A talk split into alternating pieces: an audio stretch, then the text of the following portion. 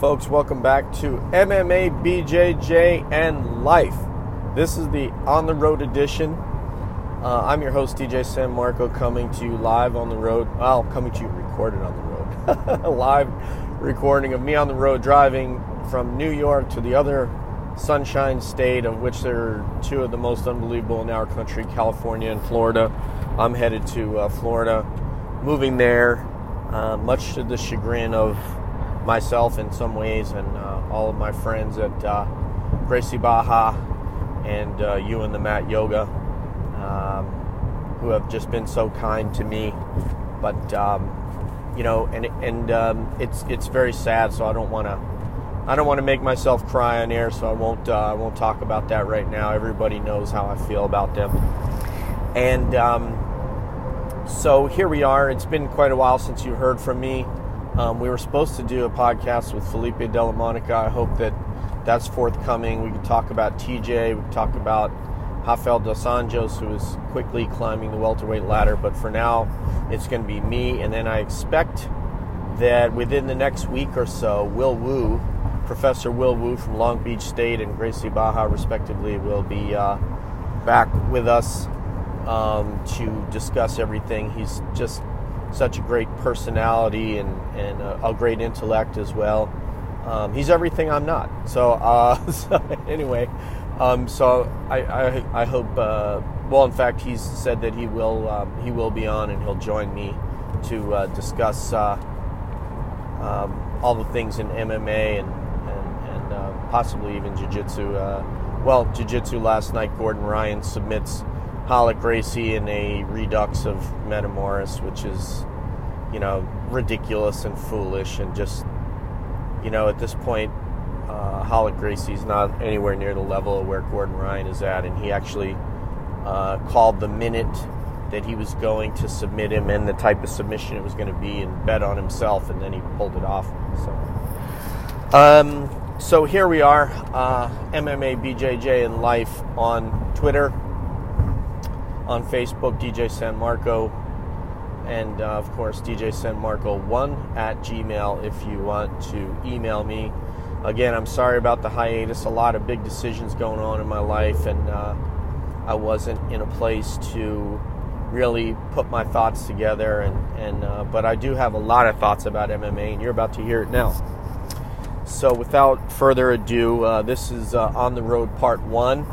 I have a part two scheduled and there may even be a part three. We'll see what happens, but we're going to get this one off first and get it up on uh, get it up on SoundCloud and iTunes tonight. Um, so UFC news. Um, there's so many things that happened since last I was on air with you guys, uh, but let's get to um, something that just cracked in the last few days. Something that hits very close to home uh, due to um, due to where I come from and my lineage in um, in uh, jiu-jitsu and uh, you know in MMA to some extent because really um, the first person I ever well I, I, I, shouldn't say the first person I interviewed but going to Brazil training at Kimura formerly Kimura Nova União now just Kimura and we'll get to that. Um, and meeting Jussier, becoming friends with him, who then introduced me to Barao, and I became friends with him. And Ronny Markes and I were very good friends at one time, and Claudia Gadelha eventually, who's a, a very good friend. Um, all of that is through my association with Kimura, where I started to uh, to train. And the mestre there, Jair Lourenço, who is very much a fatherly like figure, very much like that that type of professor who's very positive and and the type of guy who'll put his arm around you and and um, he's he's he really is just a great professor. He reminds me of Coach Luttrell in a lot of ways. He reminds us at GB of uh, Professor Felipe in a lot of ways. Um, he's just a fantastic human being who really just wants the best for his fighters. So with that, this this week it was announced by the somebody who I used to have a lot of respect for, not so much anymore. Andre Dede Pederneiras, um, who is Jair's mestre. Um, he is the head of Novo União, uh, the offshoot of Brazilian top team years ago that, uh, along with Wendel Alexandre, uh, called it the New Union, which is what Novo União means in, uh, Portuguese. And, um, you know, became famous not as a great fighter himself, but a fighter nonetheless who fought in the UFC in Pride. And then um, I don't know what his jiu-jitsu accolades are or were. You know, he's out of a certain age where um, there wasn't uh, there wasn't um, you know IBJJF worlds and all that stuff yet. So anyway, um, all that said, um, he decided this week, Andre Pederneiras, to cut loose of Kimura and every other affiliate that he had, um, which makes somebody like Jair and somebody who believed in Dede very sad. To me, who is outside the situation, I actually celebrate this. I actually think this is great uh, because I don't think that Dede is a good guy as it relates to his fighters and their interest and their success. I don't believe that he is. He's proven to my satisfaction that he's not, either as a trainer or as a manager in person. Um, for example, um, when Jussier first started training at Novo União, he had a very dear friend from his high school, much like LeBron James had had his manager was somebody from high school that, that he knew, uh, or and still has today. And Jussier had somebody like that, a guy named Mateus Aquino, a guy who's also uh, become a friend of mine, a guy who had a degree in law there in Brazil, a very bright, young, energetic uh, man, great advocate.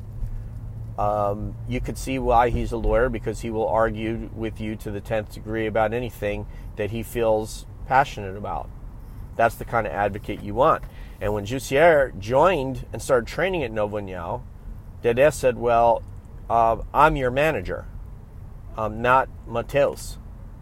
So uh, there's you know, strike one. The guy has a manager, he has somebody that's his friend, he has somebody that um, deserves some remuneration for his efforts that he did for Jussier coming up. And then Dede says, No, I'm going to be the manager and the coach, and you can't be it. So, if looking from the outside in, there's strike one. But if you were training at Novo and you were a UFC fighter or a Bellator fighter, whatever, Dede is your manager. That's the way it works. And that's bullshit right there. Because now you have the manager, the coach, basically he's everything all in one guy. Why do you want that? Why is that a why is that a thing that you want? So just take that right there and and and you know sort of put that in your pipe. Then you move along and you see that of all the UFC fighters they had, who did they have? They had Jose Aldo. They had, um, I want to say they had Marlon Sandro, but I think he was actually Bellator. They had Thales Leites. They had Leo Santos. They had Hacran Dias. They had Jussier. They had Barao. They had Rony at one point. And they had Claudia out of all those, who are the highest ranked and best fighters in those divisions outside of Jose Aldo? And it's not going to take you very long to figure out it's the three that are from Kimura. The fourth one, Ronny Markes, being, you know, he got taken out by Yoel Romero and then Thiago Santos, and um, and that's that. But you look at uh, top four in that academy, three of them are from Jair's academy. Homegrown guys from Natal and gals from Natal that he went there and then got to take credit for their success when for most of the time nobody even knew who Jair was outside of your real insiders like Jordan Breen, who's the one who told me about Jair and Jussier and people like that. Jussier wasn't even in the UFC. He was in Talus. Uh, he was in Palace Fighting Championships or uh, Tachi Palace time. So you go tell me what kind of record of success that is when Jair is the one providing most of the talent. And now Jair has an opportunity to move himself to the States because he gets a call from Ryan Bader and the guys. Um, you know, he has a good friend, Gustavo Dantas, which is in the same city as where Power MMA is. And and he says, uh, uh, you know, we would really like you to come and be our head coach at Power MMA. They had previously had Tom Vaughn from Fit NHB, and they've had some other guys, and maybe Aaron Simpson. I'm not sure. It was a couple different guys, um, and none of which that they, they really liked, according to their their uh, strength and conditioning guy told me Jair is the first guy that like CB Dollaway and his partner Ryan Bader really look at and say, you know what, like this is the guy. This is this is the guy. You know, we we really like the way he does his business, and that's Jair. That doesn't surprise me in the least because even though he had very limited English, but he was a quick study in English when he decided that he wanted to learn it. He learned it very quickly. That doesn't surprise me because um, he is he doesn't act like an intellectual, but he is. And Jair went up there and impressed them because there is no language that's correct for the success that somebody like Jair brings to a team. You know, there, there's no specific language. It's just you can relate to people and people want to learn from you and you have something to teach them, or you're missing one of those things. Either you can teach, but you don't know a lot, or you know a lot but you're not good at teaching or you're not relatable. One of those one of those things is missing with a lot of people, but not Jair has all those things. And what he doesn't know, he wants to learn. And the difference between Jair and Dede, as you guys will see, is that when Claudia said, I want to go start training in Albuquerque with Chris Luttrell, uh, Jair said, hey, you know, go for it. I mean, if you feel like this is going to play a part in your success, then I encourage you to go. Then you have uh, going, you know what? I went and did a training session at ATT in Florida, and I feel like this is the place. This is where I feel at home. And so he went. And um, Jair blessed him and said, you know, go for it, man. You know, go, go and improve. If you think this is going to improve you, you're still my son, you're still my guy, go for it. And the same thing happened now that is planning on when he makes his return to the U.S., he's planning on bringing his family and he's going to go to ATT. So, Dede is the complete opposite from that. Dede is no, if you're not with me, then you're no good. And you're a bad person. And I don't want I don't want to associate with you. Now that he Renan's not getting uh, he's not excuse me he's not getting 10% of Renan's money. Now he wants to uh, he doesn't want anything to do with you know with Renan. Now he wants to kick Kimura and a couple of other affiliates that were named in one of the pieces. I don't know if it was Guilherme Cruz. One of the pieces named the three or four associations that they had that were then removed from uh, from Nova União's association, which again, I think this is a good thing. But Jair, being the type of man that he is and the faith that he had in Dede, is probably hurt by that. He would probably rather leave than be told you need to leave. But that's the kind of guy that Dede is. If I were Dede, I would want to keep Jair close because maybe I could send guys up to uh, up to Power MMA, and maybe they could be wrestling with Ryan Bader or something like that. Maybe there's training going on there at Power MMA. I would want to come up and stay there if I were Dede and see what it's like, and uh, see if maybe my guys could gain something by this association. But no, that's not the way he is. If you're not training here and representing just Nova União, I don't want you. Well, guess what? This is not 1975 Jiu Jitsu Academy in Brazil. This is 20 fucking 17 MMA in the UFC and Bellator. And probably uh, Invicta and these other other uh, promotions. And that and people do cross train and train at different gyms and go to different places to get specific things. And now you have one idiot out there saying, No, if you're not representing me, I don't want you here. How are you going to get better? Has Jose gotten any better? Has Jose had a, a great game plan? Yeah, okay, he beat Frankie Edgar, but that was on talent. That wasn't on something specific techniques that he learned that he got better at. He didn't even leg kick.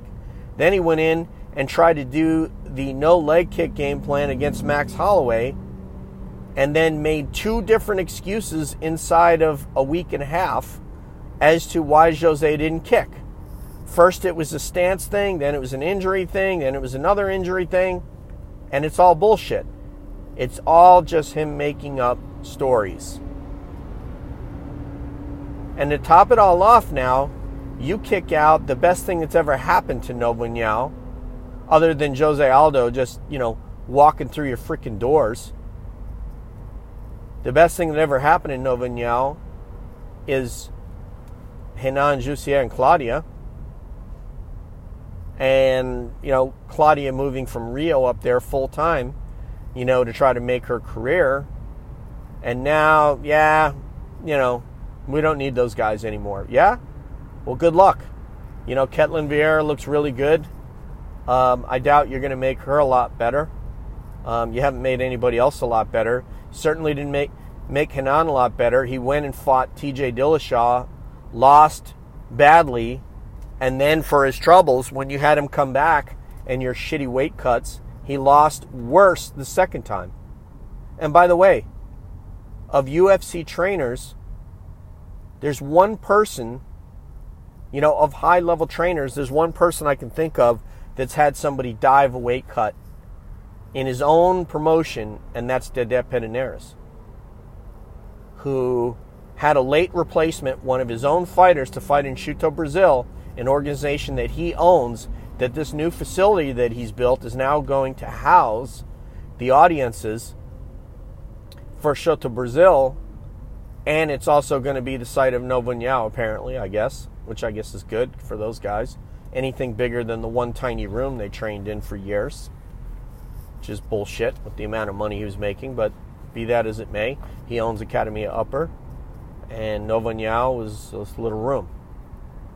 So venture upstairs and get your ass kicked, I guess. I don't know if you're wanting to get into MMA.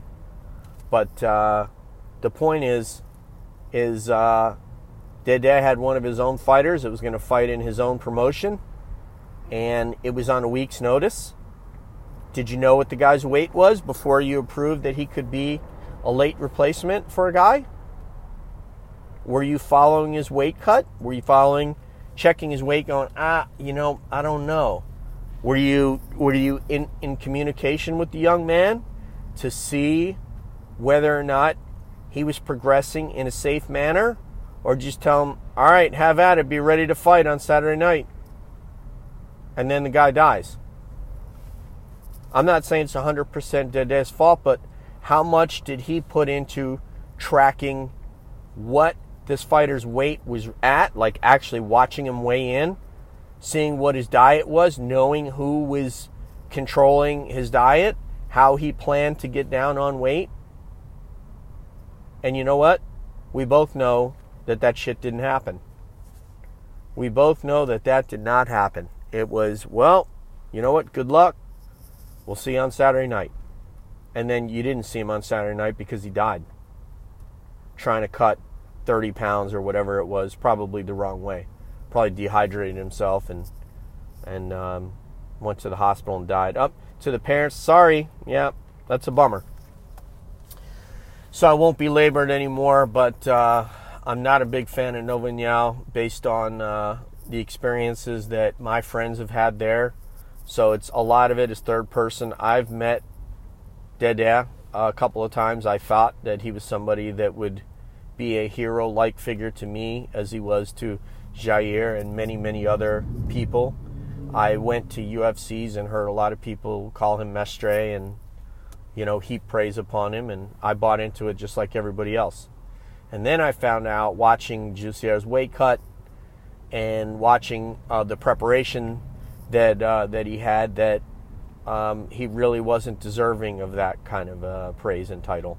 That really um, he was somebody who appeared to me far more self-interested than interested in the welfare of the fighter and the uh, success of the fighter, only to the extent of how the success the success of the fighter played into his particular bank account.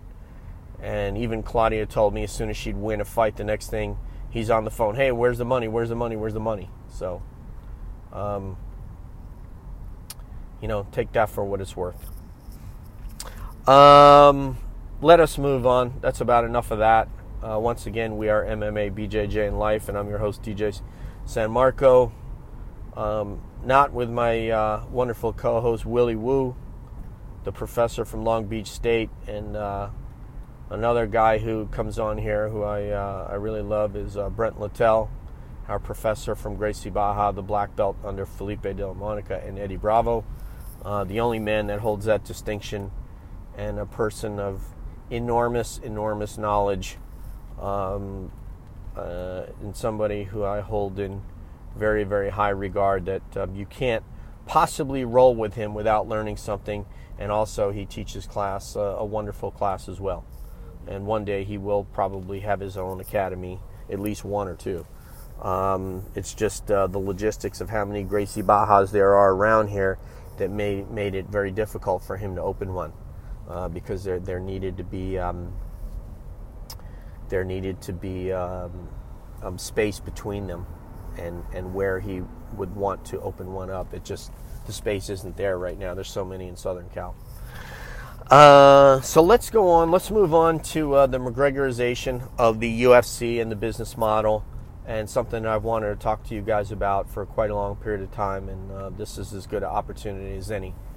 And uh, we have talked about it a little bit, but I'm going to point out um, a couple things that have happened recently that you guys may or may not be aware of. And the genesis of this um, came into the public square when Marc Ratner, who is the former Nevada State Athletic Commission official, who was a hired gun uh, by the UFC, just like Jeff Novitzky is was hired from USADA to the UFC uh, similarly, Marc Ratner was uh, hired on as a regulatory person, as a regulatory expert for the UFC to give them some legitimacy with regard to them trying to get into different states like New York. He was integral in that, and a number of other places, countries that they actually have a real sanctioning official that is on their their payroll and their staff. So Mr. Ratner uh, goes before Congress, and as you would imagine, Congress uh, is trying to decide whether to extend the Ali Act to MMA, which would enable fighters that you would not be able to hold down a fighter from fighting with whomever he or she wants to fight with, whether it be Invicta and the UFC, or if they want to uh, fight a fight in Bellator, or wherever they want to fight, they can go and fight and earn a living, which is what the Ali Act is, is that you can, as a promoter, hold down that fighter from signing a deal and fighting with whomever they want. They are a prize fighter fighting for prizes. Um, and they should, as an independent contractor and not an employee, be able to do that. So Marc Ratner goes before Markwayne Mullin, who has fought uh, in MMA himself, which is great that we have a congressman that's fought MMA, and says, and uh, he opens the questioning with, why do you think that the UFC should not be under the Ali Act? And he said, we're different than boxing. That's why, says Marc Ratner. Well, how? Well, because you see, we have rankings. We're more like a sport, like a league and we go by rankings. and boxing, you know, is different. You know, they don't they don't necessarily go by that. To which Markwayne Mullin goes, "Oh, really? Okay. So tell me how Dan Henderson, a retiring Dan Henderson, gets a shot at the title as a number 10 ranked fighter when was were number 9 8 7 6 5 4 3 2 and 1 all asked to take the fight and and denied it or not. And he said oh well it was a natural rematch. Okay but you just said it was by that you guys set up matches by rankings. Okay all right uh, let's go to number two george st pierre is gone from uh, the UFC for four years, never fought at middleweight, and he comes back and gets a shot at the title against Michael Bisping.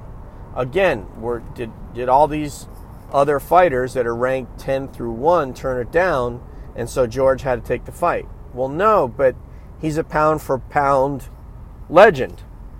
Oh, okay. Well, still, it doesn't you know, it's not sounding like, uh, you know, to me, it's not sounding like he's, uh, um, like they're using rankings to make these matches. How about Conor McGregor? Never fought at lightweight in the UFC. Says he wants to fight for a title, gets a shot at the title. What happened to Khabib and other other fighters that were uh, that, that that that could have been in line for that shot?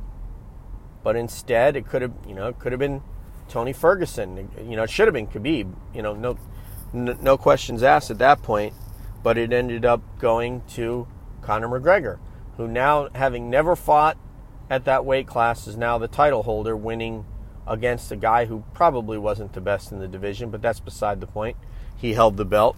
Uh, but to me, it's significant because McGregor goes around calling himself the champ, and I guess he could say that that he is the de facto champ. But really, I mean, he hasn't really beaten a lot of the best guys in the division, and Edson Barbosa, um, a Ferguson, obviously a Khabib.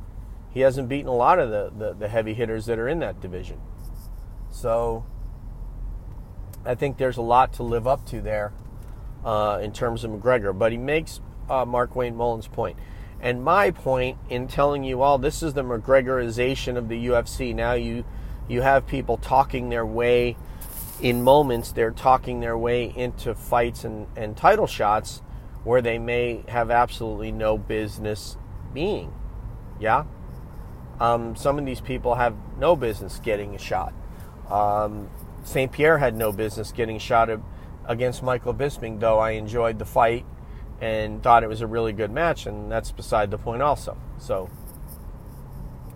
so there's a lot wrong with the UFC. They're trying to pay back the uh, four million, four point two billion dollar note that they have out on this thing, and you'll see there are things like they, I want to say they're asking 450 million over 10 years for the rights to broadcast UFC to these other networks. I think that's what Larry Pepe reported, my friend on Pro MMA Radio. I want to say that was the number, but you guys can can actually check that. That um, that they are with descending ratings, descending pay-per-views, the lowest Ultimate Fighter ratings in history, and they want to to get a TV deal of which nobody's taking at 450 mil.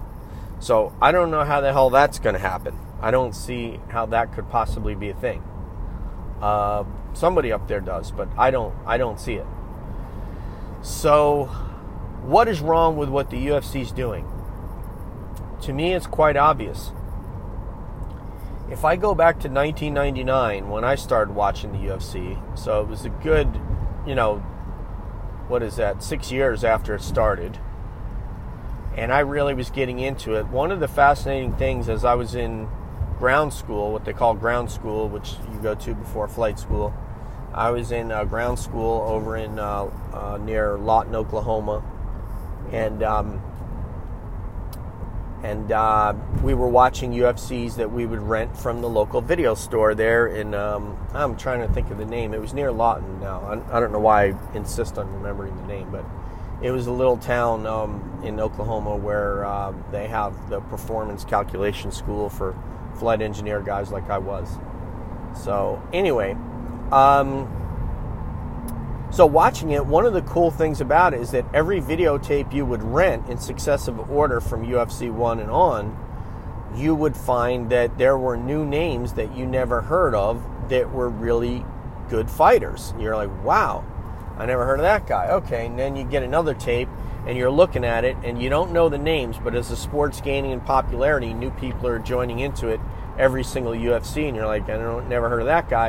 And it's just better and better and better fighters, or I should say, every time, though I didn't know the fighter, there were good fights.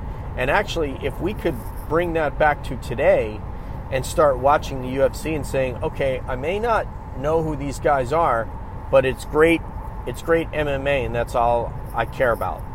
And that's something that we really should carry over to the, you know, if you were to juxtapose that against, you know, Bloody Elbows care, don't care previews, you know, if they don't, we don't know the fighter, they don't care. But actually, you can care just by seeing how great, you know, just by watching a no name fighter and going, wow, this guy's amazing. That's how I learned about Khabib Nurmagomedov. Nobody ever heard of him. That's how we all learned about Lando Vannata when we saw him fight Tony Ferguson. Nobody ever heard of him. And then all of a sudden, this guy was amazing in the cage with his skills. So you don't necessarily have to know a fighter's name in order to be impressed with what they're doing and be and enjoy it. That said, the UFC it's incumbent upon the UFC now to let us know who these fighters are. How many people know Ferguson, Tony Ferguson? What do we want to know about him? Well, all of us know about him because we live in SoCal and shoot, he lives, you know, within driving distance of of our Gracie Barra of Irvine. He lives like in Costa Mesa or Newport Beach or something. So, and trains out there when he's not at Big Bear torturing himself up there. But the point is, is it's not necessary that well, let me rephrase that.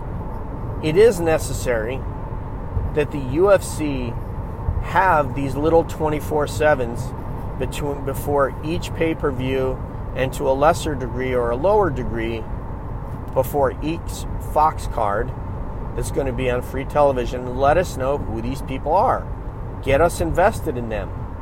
Because if you think, UFC, that you are going to make this note and you are going to pay off this TV deal on the back of Conor McGregor, you are sadly fucking mistaken. Gratuitous use of foul language there. You are not going to pay off this loan on the back of Conor McGregor. It's not going to happen. Ronda Rousey probably won't be back. And if he is back, if she is if she does come back, she probably won't be back for very long. So I think everybody should consider that that is not a business model. The hey, let's throw together a card with these super fights and with these BS. I called another guy out on Twitter matchup and think that that is going to produce huge revenues. You need to build this sport off of rankings, and the rankings are going to be everything under the DJ model of what the UFC could be and needs to be and should be. The rankings, where you are very invested and know the name of every fighter in that top 10. And the way that that fighter gets a shot at the title is by being in their ranking. And you don't say, well, that's not exciting. You fucking make it exciting. You make it exciting. Don't tell me it's not exciting. Whoever that fighter is, male, female, whatever, I don't care. You make that fight exciting by telling people who that person is, by having writers that will listen to a person talk and be interviewed and create a story around who that person is and therefore why we want to see that person.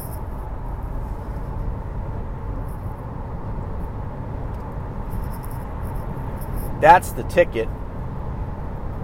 It's not about uh, it's not about a fighter uh, just having to go in there and blast somebody uh, and have a highlight reel Edson Barbosa knockout, which by the way he's already had, and he's still not in a in a fight with uh, like somebody like Conor McGregor. It would have been a a, a brilliant fight for uh, for Barbosa bef- instead of him going and fighting for the title before all this. But that is the way that you want to build fighters is by telling their story, getting us invested in who they are, just like they do in the Olympics. They don't have a lot of time in the Olympics to tell you who Eddie the Eagle was, the British skier. You know? Or Helen Maroulis, the wrestler from Huntington Beach. You know? Or, uh, or um, the young lady from uh, New Jersey, the fencer, uh, the Muslim girl who wears the, the, uh, um, the headscarf and stuff. I can't remember her name, so forgive me. Uh, or Simone Biles. Most of the country did not know who Simone Biles was until the Olympics. And then we all got invested in Simone Biles. The UFC needs to take their the time and the airtime that they have and produce these things.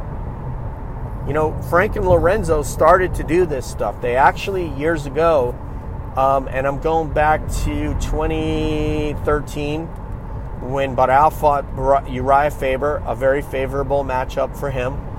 So if you want to get into Barao and all that sort of thing and why he's not winning now, guys like Dillashaw, guys like Cruz, guys like Cody are not going to be favorable matchups for Barao. But somebody like uh, Faber was a, a limited fighter, a fighter with not really good striking who was basically a grappler who didn't have a good wrestling for MMA type of a game. Anyway, I digress. Um, that is the model of getting the nation, the, the fighting nation, the, the, UFC nation, if you will, invested in how the rankings, who is in the top 10, and how they're climbing the ladder to get to number one kind of like they're doing with Masvidal and Wonder Boy. This is good. This is a good thing. And and actually, Colby Covington, you know, you want to talk about, and we're going to get into this. Nathan Diaz, people are are pointing at Nathan Diaz, somebody who I love watch fighting. I absolutely adore the Diaz brothers. I adore the Diaz brothers and their fighting style and everything about the Diaz brothers. Can't get enough of them. And here, you want to tell me that uh, he deserves to fight Tyron Woodley, and Woodley's asking for that fight. This is the stupidest, dumbest, most ridiculous thing I ever heard. And that type of matchmaking, should they do it, will see the undoing of the UFC. It will. Because you pay Nathan Diaz and his trainer, Richard, uh, I can't remember what his name is now, um, Richard Perez, his boxing trainer, says that Nathan deserves $15 million to fight. Are you kidding me? If the UFC pays him that money, that's what I mean when I say this will see the UFC's demise. Should they ever, ever put together a fight where they're paying Conor 25 million and they're paying Nate Diaz 15 million, you know, the business has gone down the toilet. You can just you can just say cash in the chips and say it's over, boys, because that is not going to get you there. That is not going to do it for the UFC. Um, not that I don't think the fighters deserve more money, because I believe that every single fighter on the roster, from number 100 to number one, um, they all deserve more money. And I and I think there is a huge inequity between the champion and the number one contender, and there should not be. And that's something that the UFC should um, should have, you know, maybe even like fixed pricing in there, so you don't have the inequities that you have. So you don't have Amanda Nunes trying to pull out because she knows that her salary is going to be cut in half if she loses to Valerie Shevchenko. So I don't believe there should be that much of a difference between the number one contender and the champion. And then and I don't and then for a little further, I don't think there should be that much of a difference between the number two and the number one. That way you have people fighting to fight instead of fighting not fighting to preserve what they have, which goes to marketing power and all that. And also the rankings, again, you know, Valerie should be going around saying, I'm the number one contender. That should mean something. That should be something that's all over all of their advertising, the ranking of the fighter. And that's why they're in that fight. Not because they got a wheel kick knockout of someone. They might have had a boring decision. But that's okay. That's life. But they won. Demian Maia, not that exciting, but very effective. He deserves to be ranked where he was ranked. You know, obviously he just got beat down by Colby Covington. So Covington actually sh- probably should be the next person to fight Tyron Woodley. But Tyron Woodley doesn't want it because it's a name. I get it. He wants to cash out. He's 35 years old. He knows he's not going to be around that much longer. Um, he's going to get in. The, he's in TV, and, and, obviously he's in movies. He's an actor now. He's got a SAG card. Um, he doesn't want to spend the time fighting people that he doesn't like, doesn't respect, doesn't think is going to earn him a lot of money. But the bottom line is, is, is a much of a jackass as Colby Covington is, the where the people that he's beat, he deserves to be in there. You know, with Wonder Boy, you know, Wonder Boy actually deserves to get back a shot at the title too. You know, he belongs in there. Um, they probably could give him one more fight, and then he'd be back there with the champion, whether that be Woodley or Covington. And I don't think Covington is going to do well, despite all his trash talk. I don't think he'll do well against Tyron Woodley. I don't think he'll take him down. I don't think he'll hold him down. And on the feet, I don't think he's going to do very well with Tyron Woodley. He gets hit by him, he's gonna he's gonna be going to bed. So, but he'll you know he deserves to be there whether Tyron Woodley wants it or not because he just beat Demian Maia, who was a top, you know, probably a number two ranked fighter, if not number one. I actually need to look at welterweight, but that, folks, needs to be the new business model of the UFC. That's the way to success right there. If you are trying to throw together cards where you're going to just look for exciting guy A against exciting guy B, exciting girl A against exciting girl B, and you're going to try to do it that way and just let people leapfrog over people, nobody's going to buy this thing. This thing is not going to have any legitimacy to it at all. It's got to be a meritocracy so people see it like what the Fertitas envisioned the NFL of fighting. That's what it should be. And if Patrick Whitesell and Ari Emanuel think they're just going to get in and try to get out, you know, or, or maybe get in and throw together money fights, and that's going to be the way to them to pay off their note. It's not. It's it's not working. And they just saw you just did a card in Madison Square Garden, and there was a lot less buzz for that than there was the first time, as you would expect. And that's why you can't bank on stuff like that. You have to bank on people actually doing a lot of shit and winning fights to get where they have to go. And then you do the hard work of of of, of telling people who that that person is. And I want to tell you something. I, I meant I started to tell you something about Barao that I learned and about Jose Aldo, and then I, I got off. Forgive me that I, I got off the subject of it, but I'm going to uh, I'm going to tell you now. When I went to New Jersey to watch that fight where Barao fought Faber and Ricardo Lamas fought Jose Aldo, and both the Nova União guys won, and again, don't go crazy about that day. These are very very favorable matchups. These are these were fighters who were then at a level to where the competition had not yet risen. Now you look at them and say the competition has risen past them. And that's that's a problem. So there was a biographer there, a uh, guy who is a filmmaker, um, hired by the UFC. I don't remember his name. He spoke Portuguese fluently. He was American. I think his wife was Brazilian. And I had dinner with Jose Aldo, and Dede, and Jair, and Barao, and uh, Pedro Rizzo was there. And so, being the two Americans at the table was myself and this filmmaker, and we got to talk about what what he was doing. And he said, "Well, I've been following around. I've been following around um, for months at a time, documenting the life of Barao and documenting the life of Jose Aldo."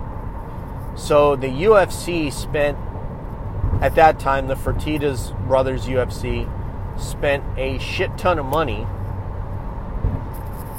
on documenting the life of somebody that they thought was maybe the pound for pound best in the sport in Renan Barao. And I guess for a time he was. You know, I mean, they said he was. He had the record to prove it. He had won 30 something fights in a row. He is a surefire Hall of Famer, is Renan Barao. And so you can say, yeah, okay, um, he was that. But the UFC saw fit to spend the money to document his life. For what purpose that was, I will never know. Um, and I don't know if I'll ever get to be around somebody like Sean Shelby and ask him. And uh, I've been in the presence of Dana White, though I've never met him. I have met Sean Shelby a couple of times. Um, but if I have the opportunity, I, w- I would ask him, why did they do that documentation? Why did they spend the money to have a photographer live in Natal? Like, literally, I think he even might have stayed at Barao's house to document his life, which is crazy because if you get to know Barao, I mean, when he's not in training, he's a very you know, go eat fast food kind of, or at least was. I don't think he's not now. But he was a very go eat fast food, kind of enjoy life, uh, go to the beach, um, you know, go train, you know, do some light training kind of a guy. He's not the kind of guy who's killing it all year round. But be, regardless of what it what he did, the UFC saw fit at that time to spend the money to document his life and what he was doing. What we don't know is why. Um, what we don't know is what um, the uh, UFC's plan was for for for that footage and why they're not spending the money today to just do snippets to do to tell people's story and start doing it you know a week out from that fight. So as soon as one card's over, you're you're pumping up those rankings again, and you're pumping up who's going to be on the main event of the next card, no matter who it is, no matter whether it's as long as it's on a Fox channel or any kind of TV channel. I could see why, you know, maybe even to a, you know, if, if it's not going to be on Fox, then you're not going to put something on TV unless you're going to you want to spend the money to put something on Fox. It's actually going to appear on Fight Pass I don't know how many subscribers they have to Fight Pass. I could see why they might not want to do that. But at least if it's going to be on F, the new FXX channel or Fox Sports 1 or, or whatever, because I think Fox Sports 2 isn't around. I think it's FXX is what it is. But whatever the case may be, whatever channels they're on, because they're, they're searching for a new TV deal, which ends in here in 2018. Um, I think that they ought to, uh, they're going to have to lower their price, I think, significantly. Amazon's one of the people they're pitching it to. They're going to have to uh, lower their price down because Amazon is not going to pay network prices to put something on their on their uh, streaming um, on their streaming uh, website. So, because Amazon does not yet have a channel yet, I say, who knows? So, these are the kinds of things that are that the UFC needs to do to make this a viable product that is going to earn them back the money to pay off their debt for the purchase of the business. If you are going to try to quick fix it, hoping that a Ronda Rousey is going to appear, hoping that a Lesnar is going to appear, even a St. Pierre um, is not going to come back and save you. It's just not going to happen. And McGregor, now you put, as we've illustrated on umpteenth podcast before this one, McGregor negotiated his way into a position with the UFC where he can ask for either co promotion rights or a piece of the company. And you're not going to laugh at him. Because if you laugh at him, you're laughing at him to your own detriment. Because you put him in that position by giving him everything that he wanted, which they should not have done. And I would not have done. He would never have fought Eddie Alvarez were it my decision. Because you would not want to bestow the power on him that if he won, that he would hold two belts, and that the, the, the, the, star power that he had and how it was certain to grow by beating Eddie Alvarez at UFC 205 is just something that you could not bear. You, you could not bear that. And they can't. They are now not in control. I agree with them letting bo- him box Floyd Mayweather because they got money out of it and they needed money and they deserve they they earned that. They built a star, or they helped the star uh, be born, and they deserve to get um, some of the money uh, back that, that that that they earned. So I don't have a problem that they let him fight fight Floyd Mayweather, um, and the fact that he lost is pretty much meaningless to me. He lost to a guy who's much better at the one thing that he was trying to learn on the fly. It's no big deal. Um, but but this here, the biggest mistake that he made, that, that they made, was letting him fight at 205, letting him earn that lightweight title belt, and now there's nothing that they can say to him. He can do what he wants. How, how do they how do they fix that? How do you fix it when you when you put someone in a position to do whatever he feels like doing? and he can ask a price and he can sit out and you feel like you need to get him back in to pay off your bills. You got to get him back in there. How do you do that?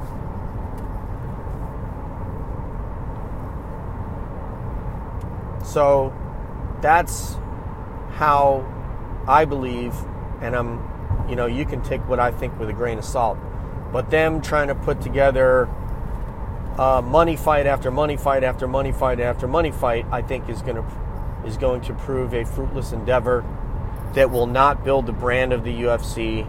We don't know where it's going. It's like a car, and the steering wheel is disconnected from the linkage, the steering linkage up front, and the car is just veering all over the place, and we don't know where it's going. We don't know what matchups coming next. We don't know where ranked fighters are going to go and who's going to fight who. So it's it's a mess, you know. They need to do kind of like I mean the welterweight division looks pretty stable. The 115 pound weight class looks pretty stable, and I believe they need to do the rest of the uh, weight classes like that. I think that is the direction that they're going to go and build interest when people can start talking around the water cooler about Number one's fighting number two. Number six is fighting number five, and all that. As much as I don't like the matchup of Edson Barbosa against Khabib, if and I don't know where Edson Barbosa is ranked, if he's number three or whatever, what ranking he has. I need to look at it. Um, it's pretty close. He's pretty close to being in a position where he would be ranked high enough to fight Khabib. It's not going to go well he's going to get taken apart by Khabib. He's going to get taken down. He's going to get grounded and pounded out or submitted. It's going to be very ugly. Um, Khabib tends to not punch himself out when he's in um, when he's got you on the bottom. He's in top position, so it ends up being a long grinding affair that doesn't feel very good because eventually he's going to look for you to give up like like that top side Kimura like he does from S mount or whatever. He's going to look for something like that, and and um, it's going to be miserable for uh, it's going to be miserable for Khabib uh, for uh, for Edson. So, um, but that actually might be a, a, legitimate matchup, such that we can't get Tony Ferguson um, in against Khabib, or you know Tony's waiting for Conor, and Conor obviously is not that excited about Tony. And if he is, he's not talking about it. So So anyway, that's uh, the McGregorization of uh, the UFC and, and what I think about that. I'm going to try to get through these uh, next topics really quickly. We are now we are 54 minutes in, so I'll try to wrap this up pretty quickly. I don't want it to be longer than an hour. Um, Anderson Silva's legacy. Anderson Silva pops for another group of two different steroids, which I don't remember. If you care, you can find that on bloodyelbow.com. Um, but I, um, I don't, uh, you know, it's very sad the stupid things that he's saying, you know, when he starts talking about relating it to God and things like that, which it has nothing to do with religion, has nothing to do with why he popped for steroids and guidance and all this other crap, is that, again, he ingested something, and I get it. And I'm going to give you my personal opinion on this, and you can take it or you can pitch it and throw it away, do whatever you want with it. I believe that Anderson Silva never did steroids until he got beaten up by Chris Weidman once, then broke his leg the second time. Pardon me, I'm taking a drink here. I'm getting a little parched, as you might imagine. I'm not an Anderson Silva fanboy or apologist or anything along those lines, just an admirer. Um, and I don't believe that he's been taking steroids all along, and I have absolutely zero proof about that. I have no proof that that's the case. I'm just telling you what I think. I don't think he was a steroid user. I think that he became a steroid user as a result of to get his manliness back and feeling good about himself after getting beat down by Chris Weidman the first time. And then he popped after the second fight uh, when he broke his leg. So one of those two fights, I believe, is when he started, and I and uh, I can't prove that. Now, um, now uh, Anderson has tarnished his legacy to where people will put an asterisk next to his accomplishments, like they will Jon Jones, because Jones, I think, a little bit more shady, shadier of a figure, and I don't know I don't think I don't think Jon has been doing uh, drugs his whole career either. I think, and when I say that, I mean performance enhancing drugs. I think that's something that came around after, and I don't know exactly when he started. Well, obviously, I don't know when he uh, exactly when he started, but I don't have the feeling that Jon had been doing that all along. I believe it's something that he came that he came to. Um, a little bit later in his career. I don't know that he was juiced up, but I, I don't know. I, I, am just it's just a feeling. But I know you know I, I can't stand either of them anymore, um, and they deserve what they got because you know again, a lot of people talk about tainted supplements. You have people like Uriah Faber who doesn't even use supplements at all. Um, and was very successful in his career. You have people like Barao, you have people like Jussier, you have people like Ben Askren, who has never tested positive for anything um, other than smoking weed or something like that, which is ridiculous. Um, not a performance enhancing drug. You have people like Cormier, who's been tested through the Olympics and through his entire MMA career has never popped positive. You have Claudia, who's like a fitness fanatic uses supplements, never tested positive. Sara McMann, you could go on and on and on with fighters that have never tested positive, including George, who I think paid to have him have himself tested for uh, the Johnny Hendricks fight. You could go on and on and on with people that have never tested positive. So I don't buy the tainted supplement crap. I believe I don't believe Jon uh, was not knowing in, in what he was taking with the dick pills. And if he did, then it was as a result of the cocaine and not being able to get it up. Whatever. I, I still I don't believe anything that, that Jon says, and I don't believe Silva. And Silva created a very clever little, cute little narrative to make his fans feel good uh, when in fact he knowingly took the stuff, I'm sure. So I don't buy the tainted supplement crap. Um, so that's that uh, about Anderson Silva, and unfortunately, we're not going to look at his career the same way that we did. Fantastic as he was, skilled as he was, he started into MMA quite late. And had we seen the Anderson Silva that beat Rich Franklin go against Chris Weidman, I maintain it, we might have a very different outcome.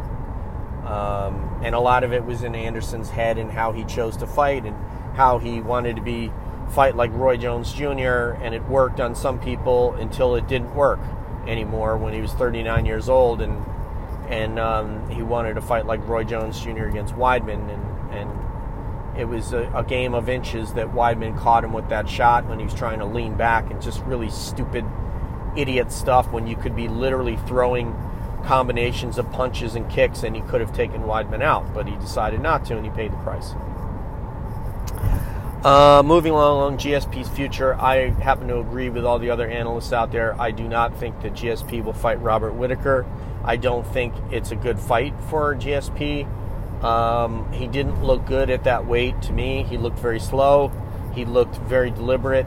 He's a 170 pound fighter, and um, I don't think he would do well against Robert Whitaker. He would probably get uh, not be able to take him down and get beaten up on the feet with some excellent striking that Whitaker has. Whitaker is the way he survived Yoel Romero kicking his knee off is just something that I, I can't I can't fathom how incredible that young man is after he got kicked in the knee that many times by uh, Yoel and then actually won that fight. I'm just amazed. Um, Nate Diaz, we already talked about him. Um, not worth 15 million. Not going to. Um, these are my notes. Not going to provide for, for the UFC. Volkan Ozdemir the next uh, light heavyweight fighter set to fight um, set to fight Daniel Cormier for the light heavyweight title, or at least rumored Cormier's trying to get that fight made. He wants to fight this young man, this knockout artist. Larry believes with the intention that it's an easy fight. Um, Larry and I will never agree on the uh, the psychology of fighters. I don't. Well, I, I shouldn't say that fighters don't necessarily want an easy fight. Daniel Cormier is not thinking that Alexander Gustafsson is going to beat him, and that's why he's calling out Ozdemir. He's calling out Ozdemir because he wants to fight somebody new, and it makes sense to me why he would do that. But when you're a professional fighter and you're out at uh, midnight or 2 a.m. or whatever time he was out with your girlfriend at a bar in Fort Lauderdale, the rules of nothing great happens after you know midnight or 2 a.m. applies if somebody comes up to you, some meathead, and wants to fight, or wants to act like a tough guy or bump into you and be disrespectful, when you are somebody like Volkan Ozdemir, you know, a highly ranked light heavyweight in the UFC, training Dutch kickboxing with Henry Hooft, and, you know, and had a number of fights and knocked out some of the best guys in the world you don't need to get in a fight with some guy at a bar that thinks that he's tough and wants to act like a meathead that's probably drunk at whatever o'clock in the morning.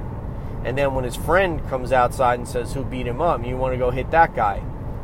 I'm not going to chalk it up to English. I'm not going to chalk it up to any of that crap. Ozdemir was either drunk or he wasn't. I don't know whether he was drinking. I'm sure he was. I hope he was if he's out that late. And somebody hit on his girlfriend, you know, you tell the guy, look, I'm a professional fighter in the UFC. I could hurt you really bad. I'm not going to. I'm going to turn around and walk away. You can say what you want. It doesn't bother me. I know I could take out you and probably all your friends. So, but I'm going to walk away right now. And that's probably something like what he should have done in whatever his version, the Swiss version, his Swiss version of English is. But knocking a dude out and then knocking his friend out is really stupid that he did, and, and unfortunately, he de- you know he deserves it. Uh, and unless you know, I, I would just say he does. You know, when you're at that level, there's really nothing to prove.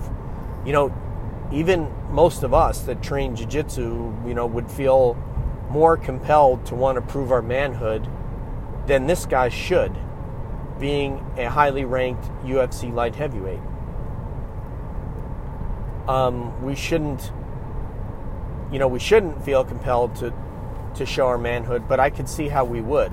I don't see why he why he did. So, um, and he's gonna really, really pay the price for it. And I'm really sorry to hear that. Moving right along, um, Duane Bang Ludwig uh, said on Twitter something very stupid that shows that he is as much the elementary school figure as is Cody Garbrandt or, or Uriah or anybody else involved in this thing. Probably the most mature person is probably TJ Dillashaw uh, out of the whole group of them. But when you say, when you've seen Uriah Faber's last performances and how inept he's looked at MMA at this age, um, other than Brad Pickett, you know, who is over the hill himself and retired, and you want to say, oh, yeah, I, I think that fight could make sense, I, I, I'd like to have that fight, you make me laugh and you make me think you're an idiot. Because there's absolutely zero reasons to make a fight between Uriah Faber and Dillashaw unless you want to tell me, Duane Ludwig, that you are as much of an elementary school figure as the rest of the players in this saga of Team Alpha Male and and Bang Ludwig fighting systems, wherever the hell you call it. That you want to see Uriah Faber go out there and get completely outclassed and embarrassed by TJ because that's exactly what we know would happen, and you know would happen. That is really stupid and ridiculous. And I don't know if Uriah is down to go get another pay, payday. Maybe he is. And if he does, and he wants to sign the line, the dotted line, that's his business. But you calling for it makes me respect you less. Now, if, if Uriah calls for it, well, you know what? And all's fair in love and war. But that is just stupid and ridiculous. Because Uriah Faber is in no condition his skills have diminished to the point where it would not even be it would not even be competitive between he and TJ Dillashaw, great as Dillashaw is. So, and last but not least, uh, Colby Covington. All I have to say about this is, I hear what you're saying. Um, you know, Fabricio comes up. You know, he was down in, um, or he was in Australia uh, to watch the fights at the UFC's invitation. And Fabricio Werdum comes up and hits him, punches him in the face to some degree. I don't know how hard, and then hits him in the face with a boomerang, throws his boomerang at him and hits him. I, while I don't agree with that, I don't agree with Fabricio's behavior. If you're Covington and you want to tell me that you're going to you're going to talk trash. You're going to say whatever it is that you want to say. And then you want people, and you're a professional fighter, a tough guy, calling people animals in any venue, in any situation. When you talk crap about people, they want to hit you back, whether it's on the street, whether it's in school, whether it's in a club, whether it's in a library. You go and you talk bad about somebody's country, whatever it is, they're going to want to hit you. And if you're a fighter, you should kind of be okay with that. Kind of be okay. That you might have to defend yourself, you might have to put your hands up, you might have to move around, you might have to keep somebody like Fabricio between, getting close to you. But to stand there with your hands down or whatever happened and get hit in the face, you know, that's probably not probably not good. You know, probably not smart on his on his part when you know that you've incited people and you know everybody knows how nationalistic the Brazilians are. It's one of the things we love about them. They're very loyal to their country and their fellow countrymen and women. So I, I think that was a very bad move on the part of uh, Colby Covington, and I think he will pay a price for that. Um, in the pub, in the court of public opinion, you don't go and say, "Oh, I'm going to call the cops," and all that stuff and, and have them come when you're a professional fighter who has talked smack on this particular person's country and you're in his presence you know how he is. You know he's very gangster, um, Fabricio Werdum, and uh, I would never talk crap about him because I know I'd have to defend myself. If I talk crap about Brazil and he knew who I was, he would probably approach me, and I wouldn't be surprised if he slapped me around just the way that he did him. So, um, if I if I did and I saw him, I would try and avoid him if he was close to me, and I would, you know, and I had the skills to uh, defend a, a punch. I'd get my hands up, I'd move around, whatever, you know. But I'd be prepared. And if I was a professional pugilist, I definitely wouldn't be calling the cops. So bad on him. Thank you very much, everybody. I know it was long-winded. You got to hear a lot of me. I wanted to give you my thoughts on a whole number of UFC news topics um, and get back into uh, podcasting. Now that I'm going to be separated from my mates in Florida, it'll be a way that, that we can connect and and keep talking on a regular basis. Something that I I look forward to. I love uh, all the guys at uh, Gracie Barra, my family there, and uh, all the folks at uh, You and the Mat Yoga, and um, and I'm I'm glad to be back on air. Hopefully we can we can uh, keep it going, keep it steady, and uh, keep a steady diet of good UFC talking opinions and uh, and guests coming on. So we'll make a reattack on it uh, after I get to Florida and get settled in and started at my new job. So I love you all. Thank you very much for listening to MMA BJJ and life. And uh, as I uh, as appropriate, I call this the On the Road podcast part one. As uh, my hero of uh, of On the Road, Charles Kuralt, the, the late Charles Kuralt, who uh, pioneered that show back in the '70s on the road. I'll say um, I always wonder what's up around the bend.